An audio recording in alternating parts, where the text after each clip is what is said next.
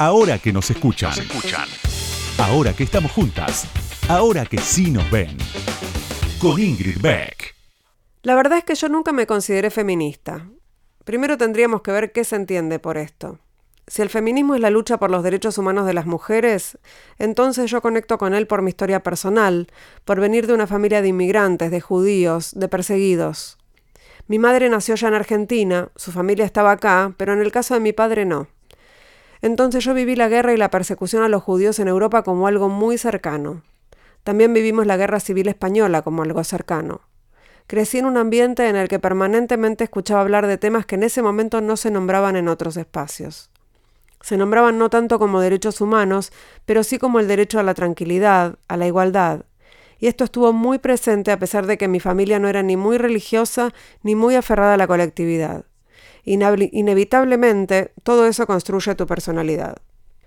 Por otro lado, hubo otro hecho en mi vida que me marcó mucho, que fue que a mi madre le hicieron dejar los estudios primarios en cuarto grado, mientras sus hermanos y hermanas menores fueron profesionales universitarios ella fue la elegida para colaborar con mi abuela. Entonces mi madre, maravillosamente, jamás nos exigió que hiciéramos nada en casa. Al contrario, nos impulsó a estudiar. Fue un hecho que a mí me tocó fibras muy íntimas. Y claro, también siempre fui consciente de una realidad generalizada, la de tantas mujeres, el tema de la indiferencia y la oscuridad en la que nos vimos sometidas muchas generaciones, en las cuales una llegaba a la adolescencia, te convertías en una persona con capacidad fértil y tenían una ignorancia supina sobre esos temas. Y además estabas sellada con una idealización sobre el amor que no tenía nada que ver con la realidad. Yo me casé muy joven y también me reconocí ignorante en materia de amor, sexualidad, vida en común, de lo cual no culpo a mis padres, porque ellos también eran ignorantes en esos aspectos y habían sufrido lo mismo. El de eso no se habla, negarles a las mujeres los conocimientos mínimos para encarar una vida común, siempre me pareció un crimen de la Iglesia. Si lo pensé fríamente, ¿cómo puede ser que se nos haya mantenido adrede en la ignorancia con el de eso no se habla porque es íntimo? Y hay algo que me pone fuera de mí.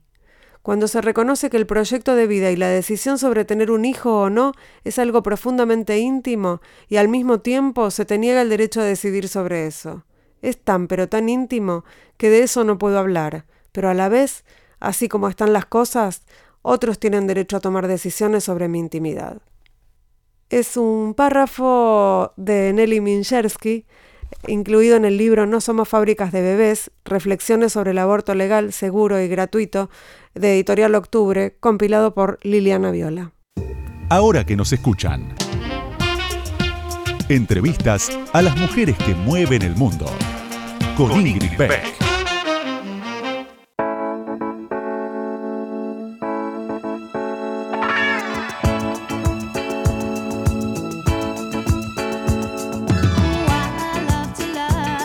Buenas noches, buenas noches, bienvenidas, bienvenides, bienvenidos a este nuevo Ahora que nos escuchan.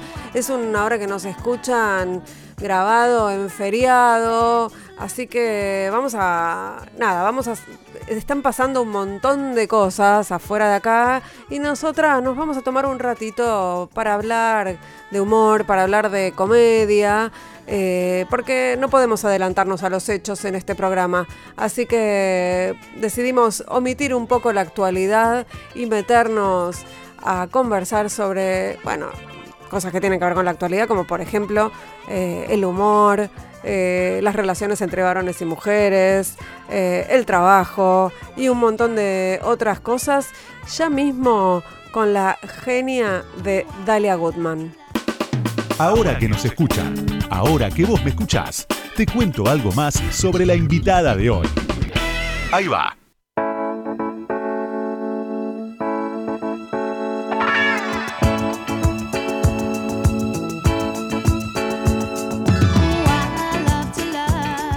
Dice Wikipedia y dice una nota en el cronista que Dalia Goodman es una comediante y locutora argentina, que es cabeza dura y que eso la salvó siempre, que cuando era chica quería tener un negocio o ser cajera de supermercado.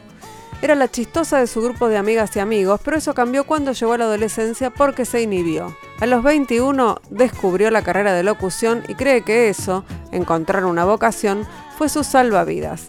Trabajó muchos años en un noticiero, pero lo dejó y entonces decidió hacer un curso de stand-up.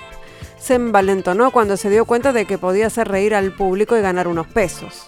Su unipersonal Cosa de Mina lleva nueve años en escena, arrancó antes de la ola verde y todo el movimiento feminista y dice que el espectáculo maduró a la par de ella y que aprende siempre de su productora feminista Ale Bavera. Tiene 42 años, está casada hace 18 con el conductor y humorista Sebastián Weinreich y tiene dos hijos, Kiara y Federico. Se describe en su web como bastante mamera y cuenta que el humor es la manera que encontró para pasarla mejor en la vida y hacer reír a los demás la hace sentir útil y poderosa. Escribió tres libros, Entregada al Ridículo, Cosa de Minas, el libro y Tengo algo para decir. Conduce un podcast que lleva el nombre de su último libro y en su bio de Twitter dice, solo quiero hacer un poco de comedia. Bienvenida, Dalia Goodman, ahora que nos escuchan. ¿Cómo estás? Hola, queridísima Ingrid Beck, ¿cómo estás? Bien, hemos tenido aventuras juntas, pequeñas, breves, pero yo no, no, no, puedo dejar de recordar que nos conocimos hace muchísimos años, no recuerdo cuántos exactamente, cuando estábamos grabando un piloto eh, del programa de televisión de la revista Barcelona. ¿Vos te acordás de eso? Todo, me acuerdo todo, algunas cosas las recuerdo con vergüenza como muchas cosas en mi vida, pero vos no te enteraste que sentí mucha vergüenza, así que... ¿Por qué? Otro día por teléfono te cuento. Eh, pero sí, sí, me acuerdo cuando hice ese piloto en el 2008, creo, y fui ahí a la redacción de Barcelona y ya para mí estaba con los Rolling Stones yo en ese momento. Este, no, cosas, boludeces de, de, de, que hice en mi vida que después me aprendí. Vos una vez con mucha generosidad me, invitaste a una presentación de tu libro y a mí me dio, a ver, no, sé si empezar la nota así, pero es como que yo sentía una responsabilidad inmensa por, por eso y me mandé una que después aprendí, pero es como que me estudié todo el libro, quería explicarlo. ¿Viste cuando haces 20 de más? Sí. Pues era mucho, era mucho menos lo que tenía que hacer. Este, pero para mí era como un honor tremendo estar en la presentación del libro con Gaby Schultz. Total, la guía inútil para mares primerizas 2, si mal no recuerdo. Sí, totalmente, sí, sí, ahí en la librería Boutique de Palermo. Exacto, en la, en, sí, así se llamaba, la boutique del libro. En ese momento sí. Eh, no, a mí, a mí, bueno, yo no lo recuerdo para nada como vos, viste que los recuerdos son, se, se, arman eh, según cada uno y cada una. Eh, y a mí, yo lo recuerdo como dos experiencias, esas dos por lo menos muy, muy agradables, muy divertidas. Eh, y, después recuerdo haberte visto en un, en un show y haberme reído mucho, cosa que no me pasa muy a menudo. Yo no, Me gusta porque vos tenés un perfil, yo ya tengo a tu perfil de mujer, tengo a mi amiga Vale San Pedro. Que claro, amiga común. son miras que sí, son parecen parcas, después cuando les entras al corazón encontrás otra persona, pero sí, la primera no son lo más voy a decir algo frío, pero no, parecen cálidos y después las conoces y, y bueno, yo con Vale tengo una amistad de muchos años muy, muy linda y es muy divertida, pero viste que a veces hay gente que le cuesta reírse. Es pura fobia igual. Puede ser.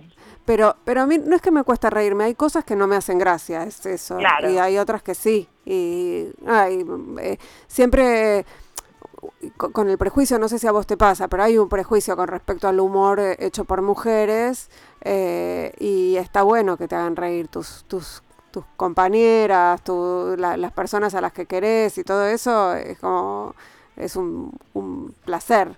¿no? Sí, yo sé que hay un prejuicio y de hecho me ha pasado muchas veces de, de, público mujer que vino a Cosa de Minas y me dijo, ay, yo me nunca me río con una mina y me hiciste reír. Y a, mí entiendo, porque eh, evidentemente no, lo escuché una vez, pero a mí no me pasa para nada. A mí siempre las mujeres me hicieron reír muchísimo. Y de hecho, más que, puedo decir que más que los hombres, sin hacer una guerra de sexo, ¿no? Pero a mí me, en general el humor hecho por mujeres siempre me gustó, me divirtió mucho. Nos vamos a meter en un ratito en el tema del humor, pero antes este, este programa es un, hace un recorrido sonoro por la historia de, nuestras entrevistadas, así que eh, vamos a empezar a, escuchar algo de tu, de tu vida y a charlar sobre eso, ¿te parece? Dale. Me enamoré de verdad. Me acuerdo que, que con Seba me pasó lo que no me había pasado nunca, que es como me lo tomé, o sea, viste que hay Acá me quedo, acá formo familia. Sí, había algo como profundo, algo, mm, sí, que, era fuerte lo que nos pasaba y bueno, duró, estamos hace 20 años. ¿no? no, igual la verdad que yo tengo la particularidad, pobre Seba, lo estoy destrozando con esto que voy a decir, yo no soy una mina eh, de la imagen, o sea, no es algo que me atraiga, viste que hay gente que es re visual y, eh, y es como que a mí me, me atrae quizás otras cosas, pero sí, hay veces que es inviable, que vos decís, no, no, no hay manera que yo salga con esto. A mí me pasó con infinidad de gente, pero con Seba hubo algo que me atrajo. Bueno, los ojos, tiene muy lindos ojos. Y me gusta mucho su, voy a decir algo tristísimo para el plano erótico, pero su calidad humana es re triste como... Calidad humana es lo menos sexy que escuché. Me erotiza su calidad humana. Eh, no, pensaba en, qué raro también a veces que ver que hay parejas del mundo del espectáculo, por llamarlo de alguna manera, que siguen juntas, ¿no? Como que no sé si es la, la media. En general suelen haber, o por lo menos se hacen públicas sus discusiones.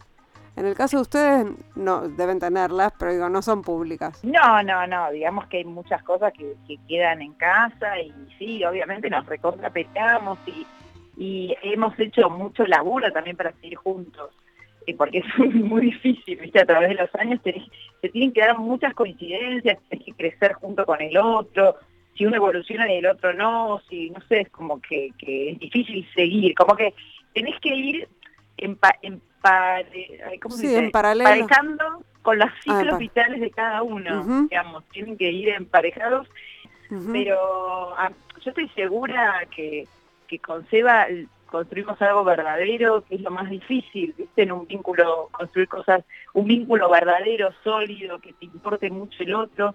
Entonces, eh, creo que, que, eso lo tuvimos desde siempre y, si un día nos separamos eso va a seguir porque es algo donde el, otro te importa mucho de verdad. ¿Y cuánto te salva el humor de todo esto? ¿La pareja? Sí. ¿Podrías, ¿podrías estar con alguien que, no se riera de las mismas cosas que vos? No, no, no, no. Yo también estoy convencida que si un día me separo con Seba, que no lo descarto, porque me parece que nada es eterno. No, no, no, no, no se está dando una primicia, quiero creer. No, no, no. Igual, viste que en cuarentena todos nos hemos querido separar. hubo un par de planteos serios de separarnos, pero no, no, Pero aparte de este, todos, de los chicos también. De todos, sí. Si había en un momento donde el bien más preciado era estar sola tres minutos, aunque sea en el inodoro, no sé. Pero... estabas hablando de, de, de reírse o de reírse de las mismas cosas.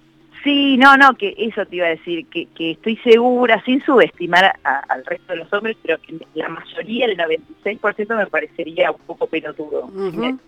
si, salgo y veo, no sé, tengo esa sensación como que, sí, tengo como una pareja en el que tenemos mucha sincronía de, intereses, de humor, de cosas, igual en un montón de cosas somos diferentes, pero...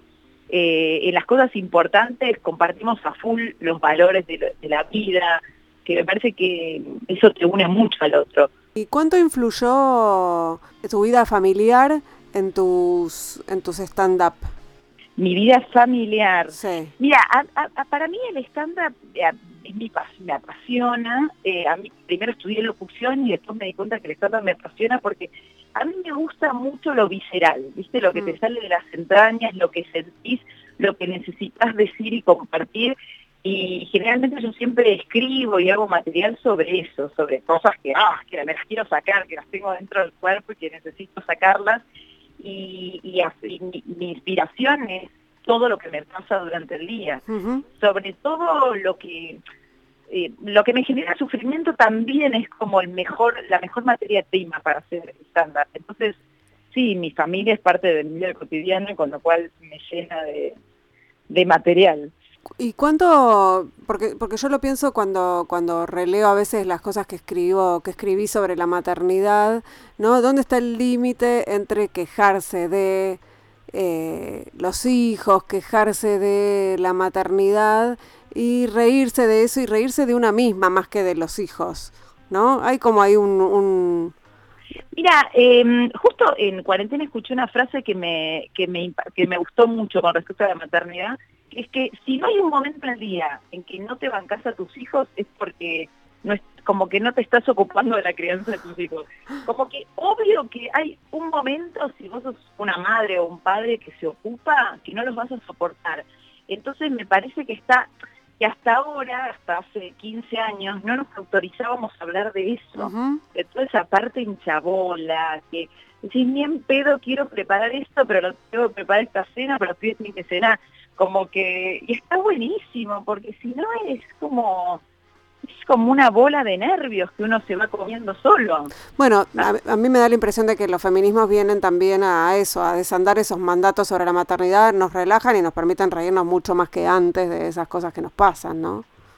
Sí, y te aliviana y una se siente acompañada y no te sentís que sos, una hija de puta que solo te pasa a vos. Claro. Está buenísimo y el humor y aparte lo importante es otra cosa, lo importante es el amor, no sé, como que después quejarse, hacer un chiste, todo eso es re saludable, creo yo. Sí. Yo desconfío del que no lo hace, del que está todo el tiempo, no, es maravilloso, la maternidad es maravillosa.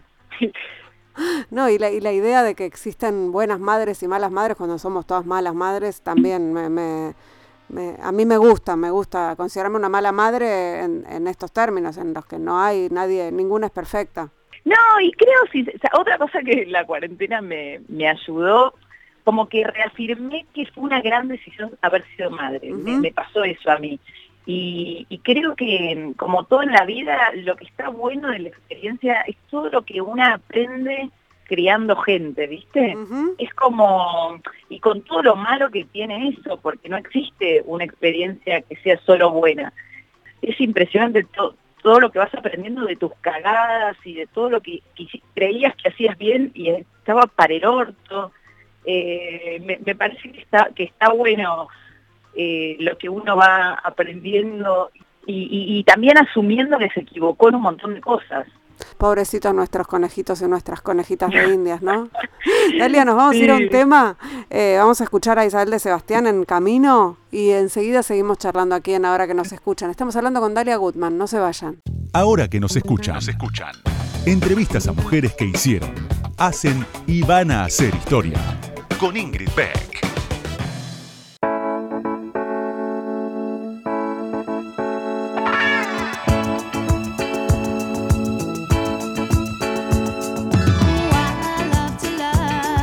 Bloque de ahora que nos escuchan. Estamos charlando con la gran Dalia Goodman, comediante, locutora, actriz también, actriz, sí.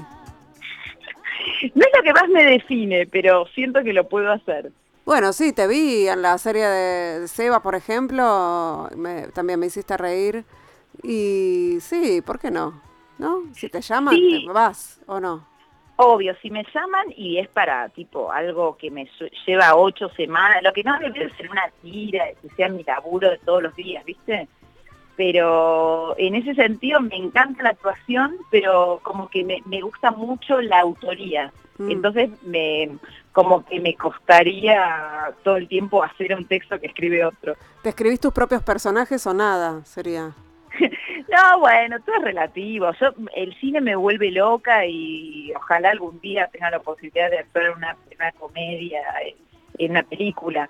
Pero no, no siento que me, que me describa la palabra actriz, no sé. Tenemos eh, otro audio para escuchar, Dalia, para reflexionar. Sí. ¿Cómo cambió todo, no? Porque antes Roberto volvía de trabajar, se sentaba en el sillón. ¡Susana! ¡Susana! ¿Qué hay para comer, Susana? Pollo con papa, Susana, basta con el pollo con papa. Hace otra cosa, hace pasta, hace una buena pasta. Y pobre Susana iba a la cocina, 48 grados de calor, 5 horas amasando la pasta. Ojalá a Roberto le guste cómo queda la pasta. Ahora mi marido vuelve de trabajar y me pregunta qué de comer y me da una bronca. Digo, no sé, flaco, abrí la heladera vos, ocupate vos, hacelo vos. Movete un poco vos, basta de preguntarme a mí. Igual tampoco me voy a hacer la superada, porque viste, yo no sé si es algo genético cultural, si son años y años de sometimiento, pero viste que a veces uno lo ve ahí sentadito, así como medio famélico en el sillón y te da un poco de pena. No sé el instinto maternal, no sé qué corno es, pero lo querés ayudar y le querés enseñar además. ¿Viste? Si vos tenés hambre, mi amor, podés agarrar un tomate, lo lavas bien, lo cortás en rodajas, una lechuga, le podés poner un poco de vinagre para sacarle bien los bichos, una milanesa, te pido por favor que sea al horno y no frita porque después te sentís mal y yo no quiero que te sientas mal. Un pan, lo cortás al medio y metés todos los ingredientes, te preparas un rico sándwich de milanesa y almorzás como Dios manda. Hoy te lo preparé yo, pero es la última vez, basta, tenés que aprender a hacer algo vos. Eh, me, siento muy identificada con todo esto que, estábamos escuchando. Pensaba en, ¿Tuviste algún momento en tu, en tu vida profesional y en tu vida personal, obviamente, en el que te diste cuenta de que eras feminista o que había algo que estaba cambiando en lo que estabas haciendo en función de esto? Sí, bueno, en los últimos años un montón. De hecho, este texto, este texto, esto que acabamos de escuchar, lo, escribí más o menos en el 2012, ponele 2013, y ya no pienso como, como en ese texto. Eh, y me parece que el feminismo me ayudó mucho a no pensar así, porque hay algo en donde en ese momento yo me quería liberar, pero no podía. Mm. Sentía culpa si Seba no cenaba, como si yo fuese la madre, ¿viste? Y ahora hice un laburo como muy fuerte para entender que somos dos adultos y que yo me preocupo por lo que comen los pibes, no por lo que comen De hecho, hoy hablaba con una amiga justo eso, que la mayoría de las parejas o, la mayoría de las mujeres que escucho que se separan, se separan por eso, porque no soporta, o sea, dicen, yo tuve dos hijos, yo quiero ocuparme de criar a mis dos hijos, no de a mis dos hijos de este nabo que no se sabe preparar un plato de comida. Eh, y como que muchas dicen, no, prefiero como estar definitivamente sola antes que, que, en esta situación que, estoy con alguien, pero me tengo que ocupar como si fuese un hijo. Eh, entonces, eh, sí me pasa que el feminismo me, hizo entender que un montón de cosas, que yo decía, bueno, lo hago yo porque él no sabe, ay, bueno, son cinco minutos, como que no, que las mujeres tenemos que ser re determinantes en eso, como yo no voy a hacer esto porque en ese tiempo yo también quiero mirar una película, quiero tirarme a mirar el techo, eh, si bien nuestra son años y años y años de sometimiento a la historia de la humanidad, creo que en los últimos 10 años nos hemos avivado mucho que nos estaban que, no era justo lo que pasaba. Sí, que nuestro tiempo vale lo mismo. Sí, tal cual. Y que, mm, y, bueno, el típico error que, bueno, a mi mamá ya no se lo puedo cambiar con él o a mi suegra, es como decir, no, pero son cinco minutos para mí y él, viste que él no sabe, entonces ahí cagaste, porque es como que te vas a tener que ocupar para siempre. Sí, Entonces yo el laburo fino que hice los últimos cinco o seis años es claramente Seba sabe que yo no lo voy a hacer, entonces no le queda otra que levantar el público. Sí, además hay algo que tiene que ver con que también una hace los propios descubrimientos, esto de, bueno, voy a salir a la noche o me voy a ir de viaje y los hijos no se mueren, siguen vivos, comen, o sea, no les pasa nada, ¿no? Hay algo del correrse también. Eh, esto Tal cual, ¿sabes que a mí me pasó con, con mi hijo más chico, que ahora tiene ocho, que yo eh, la maternidad de él fue insoportable. Yo era la típica madre helicóptero que todo el tiempo ahí dando vuelta arriba del pibe y un día se va de viaje con mi con Seba y con mi suegra y con mi hija. Yo me quedé sola en mi casa por primera vez desde que había sido madre y volvió y me dijo, fue mi hijo, mm. me dijo, fueron los mejores días de mi vida. ¡Ay, no! Sí, entonces, bueno, fue doloroso, pero a su vez fue espectacular, porque sí. mí está, mucho, está bien, yo lo, me parece que lo estoy jugando. A mí mi psicóloga me dijo algo muy lindo sobre eso. Eh, yo volvía de un viaje y no me había, yo sentía que no me habían extrañado. Y me dijo, está bien que no te extrañen. Quiero decir que, que, estás, o sea, que estuviste todo este tiempo, que no, no hay, no hay espacio para que para que te extrañen. Y me hizo sentir bien, digo también. Sí, aparte es como que mm, está bueno, no sé, como... no, me voy a poner a hacerme la, la que da tips de maternidad, pero como generarle los hábitos suficientes como para que si no están los pibes igual van, tienen incorporado las cosas. ¿Y, ¿Y, cómo son tus hijos en relación? ¿Son eh, se, se, divierten con ustedes? Eh, ¿tienen, ¿Manejan ese humor también? Sí, eh, pero bueno, justo en los últimos tiempos empecé a estar más atenta a algunas cosas de, no sé, por ejemplo, estoy con Kiara, sobre todo cuando está Seba. Con Seba pasa algo re loco, que es que la gente le dice muchas cosas en la calle. Yo me doy mm. cuenta porque, digamos, paso mucho tiempo sola en la calle y mucho tiempo con él. Y Seba tiene esa cosa que es como que el 80% dice, ¡eh, maestro! ¡eh, maestro! ¡eh, maestro! Y, y como que yo me doy cuenta que los pibes es como que hay una invisibilidad de que está con el hijo, ¿viste?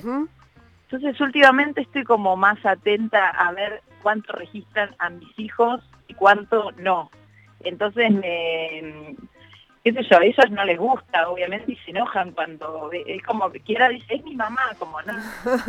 Antes de hablar con ella, ubicar que estoy yo. Eh, igual sí son re divertidos los pibes, tienen mucho humor y mucha ironía que me vuelven loca, pero no les no les copa esta cosa de la fama o la exposición. Sí, de ser diferentes a otras familias. Mm. Bueno, podés eh, llevarlos a un colegio donde sean todos famosos. Bueno, un poco que iba, eh, al colegio donde los llevo parece polka, pero bueno. Está bien, bueno, así no se sienten tan distintos. Sí, sí, sí. Pero, pero no, creo que, que les gusta y que me sospecho que van a terminar dedicándose a algo por el estilo.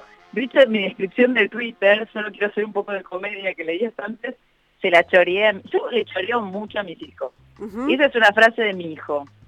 ¿Eso solo quiero hacer un poco de comedia. ¿Y en qué, en qué contexto?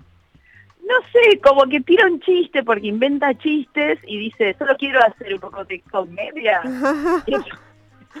y, se la agarro la frase y me, se la agarro y la uso. Hermosa. Vamos a escuchar otro audio. Dale. Eh, uno que tiene que ver con, con las mujeres, los shows y todo eso. Dale. Sí, fue un show, creo que, que, que tuvo mucho que ver con, con, algo muy visceral el show, como que tenía ganas, siendo mina, siempre me pasó, y sobre todo en esa época trabajaba en televisión, y esta cosa de la mujer, no queda bien que la mujer hable así, esto no está bien que lo diga una mujer. Viste, yo estaba mucho en grupos de varones eh, haciendo stand-up y Dalia, vos sos la mujer del grupo. Y era como, y yo estaba como hinchada las pelotas de que me digan, ah, tenés que. Ah". Entonces tenía ganas de como de hacer un show donde donde hablar de lo que quería sin estar cuidándome, esto sí, esto no. Y algo pasó porque desde el primer momento fue un, show que la gente vino y después de hecho nos tuvimos que ir cambiando teatros más grandes porque en un momento empezó a quedar afuera gente y no tenía mucho sentido estar en un teatro chico si quedaba gente afuera. Ahí estás marcando como un, cambio, ¿no? de mirada, ¿lo, lo tenés identificado? Eh, tengo identificado que lo que yo hacía. Sí, ese, ese, esos, esto de tomar decisiones respecto de, bueno, yo, yo voy a hablar como a mí se me cante, yo voy a hacer lo que a mí se me cante, más allá de los prejuicios. Sí, a mí lo que me pasa hoy en día también es que yo estoy muy rodeada de comediantes, de mujeres comediantes, entonces hay cosas que yo creo que son la, lo común y después me encuentro con mis amigas que no son comediantes y veo que no, que, que todavía hay un montón de cosas que no están superadas, el tema de, de no sé, de, de, ser fit, como esta, como que yo a veces creo que todos nos estamos riendo de nuestro cuerpo y no, somos, mm. no, no somos muchas, pero, pero sí me pasaba que lo que lo que me pasó con Cosa de Minas es que a mí me importaba traducir esto que te decía antes de, de lo que a mí me hacían reír las charlas entre amigas a un escenario. Mm. Como, viste esas charlas donde vos hablas de todo y no tenés ningún tipo de inhibición ni censura que se da cuando estás con todas amigas mujeres y que a veces si, si vienen hombres, bueno, ahora está todo muy cambiado, una se inhibe un poco.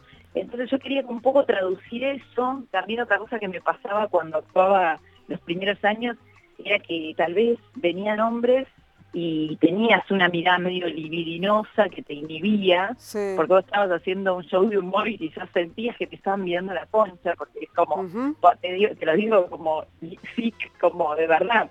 y cuando empecé a hacer este, cosas sentí esa liberación de, nada, como que no tengo, no, me censuro con nada, digo lo que se me canta. Fue una, fue una mezcla entre que me, liberé porque ya tenía más confianza en mí arriba del escenario y por el otro lado que éramos todas minas, entonces daba para todo.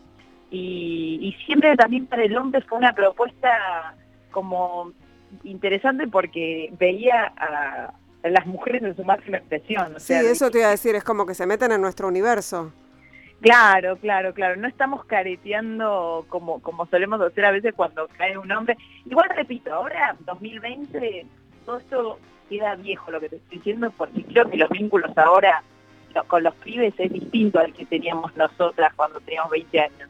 Pero quizás nosotras eh, hace unos años, no, como que se esperaba algo de, nosotras y, y, nosotras tal vez tratábamos de cumplir con esa expectativa que se esperaba por ser mujer, no sé. Te voy a preguntar algo que me preguntan a mí siempre eh, y que tiene que ver con si... ¿qué, qué, ¿Te pones algún límite? sí, este, viste que eso también tiene mucho que ver con la, con la edad. Eh, yo creo que a los 20, 30 decía, no, no, yo si de un chiste está bueno lo digo. Y no, con los años eh, me volví mucho más como que registro mucho más lo que puede generar en el otro lo que digo. Mm. Entonces, si yo veo que en, el... Obvio que mi objetivo siempre es que la gente se divierta, ¿no? No, me gusta la moral ni nada de eso, pero si yo creo que algo eh, puede afectar a alguien que no se lo merece, porque si se lo merece no me importa tanto. Si alguien es una mierda... Claro, para eso es el humor. Sí, sí, sí. Pero sí, sí, hay temas con los que no, no me meto, no, no me metería, no, no me da para el humor. Yo, yo sí tengo, soy medio conservador en un montón de cosas. Pero son eh, temas que a vos tampoco te dan gracia, me imagino. Sí, qué sé yo, hay temas, sobre, yo creo que conmigo me mete, me animaría a meterme, no sé, si a mí me pasó algo muy terrible y encuentro un buen chiste, ya digo, van eh, como que es una cosa. Ahora, meterme con algo terrible que le pasó a otro, no, no, no, ni en pedo. Vamos a escuchar otro tema musical. Sí, vamos a escuchar a Patti Smith, Because the Night. Y enseguida seguimos conversando con Dalia Goodman. No se vayan, estamos aquí en Radio con Vos en Ahora que nos escuchan. Tercer y último bloque de ahora que nos escuchan. Estamos hablando con Dalia Gutman, comediante, locutora y nada, no, voy a decir amiga, pero podría ser amiga si nos, si nos viéramos más seguido. Amiga de amigas. Eh, eh, Dalia, bueno, estamos en el medio del, de las definiciones sobre, sobre el aborto, sobre la legalización del aborto. Eh, ¿Vos lo, vivís de alguna manera especial? Eh, ¿Te acordás de lo que pasó en 2018? Eh, me imagino que con una hija mujer, además, algo debe pasar ahí, ¿no? Con, esta, con estas generaciones. Sí, sí, sí. Bueno, mi hija es absolutamente, mm, es como, de alguna manera, no es más como activa que yo con todas estas situaciones. desde ya que yo toda mi vida no entendí cómo no estaba legalizado el aborto, porque también con, mi mamá hablaba mucho cuando era chica de este tema. Me acuerdo que eh, cuando tenía 13 años fuimos a tomar algo con mi mamá y mi mamá me explicó todo esto de del desastre que es la clandestinidad, del aborto, que no se puede hacer algo legal y que se haga en condiciones dignas. Súper avanzada eh, tu vieja. Sí, sí, sí, sí. Esas cosas, sí, por eso yo lo que te quiero decir es que no hubo ningún momento en que eh, yo me, haya cuestionado si, si era una práctica que había que, legalizar o no. Y, de verdad, yo te, decía en otros bloques que me, que, me cayó la fecha concreta en esta cuarentena de que fue una gran decisión para mí haber sido madre, pero porque estaba totalmente preparada y estaba me parece como la responsabilidad más enorme que podés asumir siendo ser humano, ¿no? Crear a alguien. Entonces, hacerlo por un accidente, por falta de educación o porque o por miles de razones, me parece absolutamente una locura y una irresponsabilidad. Eh, entonces, eh, sí, y, y, y, me parece como que es que se legalice el aborto, obviamente nadie, esto se dice siempre, pero ninguna mujer lo hace que, con ganas, eh, un aborto, pero eh, me, parece como fundamental para, para una sociedad que, esto sea algo legalizado. No, y sobre todo por, estas cosas también que hablaba con mi mamá, de que no sea esta guita negra, que es todo en la oscuridad, todo, ojalá. Eh, Dalia, ¿cómo, cómo, cómo, como comediante, y te, veo que, tenés programas eh, en la tele de cocina, digo, ¿qué, pero cómo se, cómo se reconvierte alguien después de estos meses de, de aislamiento y ahora de distanciamiento? ¿Cuáles son los planes eh, para quienes trabajan en los escenarios, básicamente? Mira, cuando esto, cuando todo esto eh, arrancó en el marzo, yo eh, ese día, eh, más o menos el día que, Alberto dijo lo de la cuarentena, no sé por qué en mi cabeza pensé, hasta enero no vuelvo al escenario, como que lo acepté de una. Mira. Y, y bueno, nada, hice este año hice algo que no, no había hecho nunca en mi vida, que era eh, comercializar mis redes, que digo, bueno, no sé, como que también como las laburé no me daba culpa, o sea, laburaba para hacer contenido gratuito, entonces bueno, si alguien me ofrece comercializarla, claro. Eh, lo empecé a hacer. Y qué sé yo, yo tengo como medio una frase de cabecera, pero también por mi personalidad, de que siempre hay plan B. Entonces, cuando una puerta se cierra, voy en busca de otras que se abran. Eh, pero entiendo también que es re complicado, que, dicho es fácil, pero yo eh, de igual vengo, estoy como, tengo la gimnasia de, de reinventar, me queda medio raro decirlo, pero como que hace muchos, muchos años laburo de cosas que se terminan todo el tiempo. Mm. Entonces, no, para mí no es tan raro, eh, no sé, como que se termina algo, empieza otra cosa no, no soy estructurada en ese sentido para nada, soy estructurada en otras cosas. ¿Te, estás reinventando eh, todo el tiempo? Sí, todo el tiempo, porque todo el tiempo se, se terminan los laburos que hago y, y también supe desde muy pendeja de, que dependía mucho de mí tener trabajo, de, presentar proyectos, de hablar con este, de llamar al otro. Soy mandada, que es una que es creo que es una virtud que tengo, que es que no, no me da vergüenza pedir cosas. Eh, pero bueno, nada, eh, cada uno tiene que conocerse para saber este, que yo, hay cosas para las que para las que no soy buena y trato de no tratar de no meterme en eso. Y hay, yo sé que sí, pero, pero, pero te lo quiero preguntar igual. ¿Hay sororidad entre las comediantes mujeres, entre algunas? Digo, hay, hay grupos, ¿no? De de comediantes mujeres que se van eh, dando manija o, armando cosas?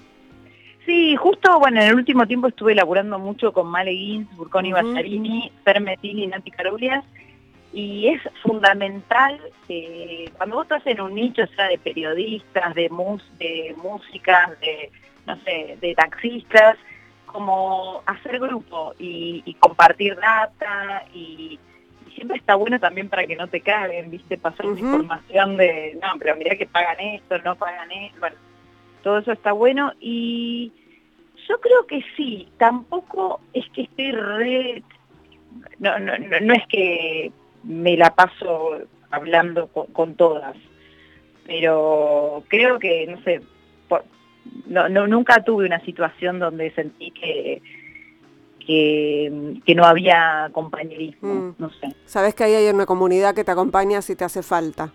Sí, sí, sí, sí, sí, no, no tengo re clara esta respuesta. Bueno. Pero... sí, como que también la comedia tiene algo que es rarísimo, que es re personal a su vez. Entonces vos te vas arreglando tus fechas, no es que... es como raro. Eh, o por lo menos yo, yo me he manejado de una manera que, que, sos muy autogestivo eh, con las cosas. Pensaba, Dalia, eh, que a veces se nos exige a las mujeres que hagamos humor feminista, ¿no? Como si, como si los varones hicieran... O sea, el humor es de los varones y las mujeres tenemos que hacer humor feminista o femenino. Y el humor que hacemos es humor, o sea, el humor no, es, no tiene género. Eh, eso pienso yo, ¿no? Que el feminismo viene porque en todo caso una tiene prácticas feministas o una es feminista, pero no, no tiene que ver con necesariamente con los chistes. No sé si, si pensás algo sobre esto. Yo, em, en ese sentido no soy tan, eh, a ver, tan reflexiva. En, yo sí, te puedo decir que cuando estudiaba stand los profesores me recomendaban no hacer humor tipo Maitena, me acuerdo. Que, y yo por suerte no hice caso, porque digo, yo, voy a hacer humor con lo que me salga a hacer humor, ¿viste? ¿no? no me parece bien especular con esto voy a hacer, con esto no. Sí, a la conclusión que llegué en los últimos tiempos es que hice un show muchos años, que lo despedí el año pasado, que es Cosa de Mina, estoy preparando el nuevo, eh, pero justamente como que digo, ya no sea, no hay que hablar más de mujeres y varones, hay que hablar de tu lado masculino y de tu lado femenino. Y me parece que ahí, ahí engloba más, porque todos creo que, que más que, yo por ejemplo siento que tengo un lado masculino y un lado femenino muy desarrollado. Entonces sí, en el show como que yo ponía mucho la lupa en, en todo mi lado femenino y de cosas que me pasaban por ser mujer fisiológica que eso tal vez eran temas que, que no, no estaban muy hablados porque siempre, ay, qué vergüenza, ay, no cuentes eso. Eh, no sé, un, tema típico, ¿no? Estar indispuesta, que es, es algo que no puedes decir, no, no quiero estar indispuesta, es algo que te va a pasar durante 40 años, eh, una vez por mes, entonces, si tienes un buen chiste o algo para decir sobre eso, está bueno decirlo y y por más que para alguien sea un asco, porque muchas veces pasó que los hombres dicen, no, no me quiero enterar de eso, es como, bueno, yo, yo a mí me pasa todo lo mismo, yo quiero hablar de esto, y, y tal vez alguien puede decir, bueno, es humor femenino, yo, no sé, como que, y no, no, no me detengo tanto en pensar lo que opinan, si es humor femenino, no, no, no, no me caliento, yo sé que hay mías que me recalientan. A mí como que no, no, no es un tema que, que me preocupe, cómo definen mi humor. Bueno, a mí tu humor, me, no sé cómo definirlo, a mí me divierte, así que es, es, humor, es eso, gracioso, como tiene que ser. Y sí, en general, sí, lo, más importante para el humorista es ser gracioso. Que la audiencia se ría. Tal cual. Sí, sí, no hay mucho para analizar, ¿eh? es como, es me causa gracia o no me causa gracia y hay algo que tiene que ver con, no sé, con lo que fluye de esa persona yo sé que, que si un día hago un drama, en algún momento se van a reír porque me va, no sé, tiene que ver con mi esencia. Te veremos en alguna película, en alguna comedia, espero pronto. Sí, ojalá. Fue, fue un placer enorme eh, tenerte en este programa. Muchísimas gracias por tu tiempo. Eh, ya nos cruzaremos eh, en, alguna, en alguna calle, en alguna librería, en algún show. seguro. seguro. Sabes que no me quiero olvidar, que me vino a la cabeza recién que en el 2009 te hice una nota y que te dije, tipo, te hice un halago, te dije, no, porque sos una mujer que, no sé, algo así como un halago muy grande, y vos me contestaste, sí, ya sé que soy genial. Y, y para mí estuvo buenísimo porque eso en una mina yo me doy cuenta con los años que siempre causa gracia una mina empoderada, porque es como la sociedad está tan acostumbrada al otro, a no, que va, no, yo no, yo, que cuando alguien se planta así como te plantaste ese día siempre es divertido. Debía estar en un buen día. Sí, no, pero hay que estar así todo el tiempo, sí, soy genial, aunque, aunque creas que sos una mierda, soy genial. Sí, hay que tener la autoestima de un varón blanco cis. Tal cual, sí, sí, sí. Muchas gracias, Dalia. Beso grande. Nos vemos. Eh, nosotros nos retiramos hasta el próximo miércoles a la medianoche aquí en Radio Con Vos. Nos vamos a ir escuchando To Be Free de Mike Oldfield. Hicimos este programa, Lucas Rodríguez Perea en la operación técnica, Sergio Cirigliano en la musicalización, Noelia Rubenbach en la producción y Laura Petraca en las redes. Chau.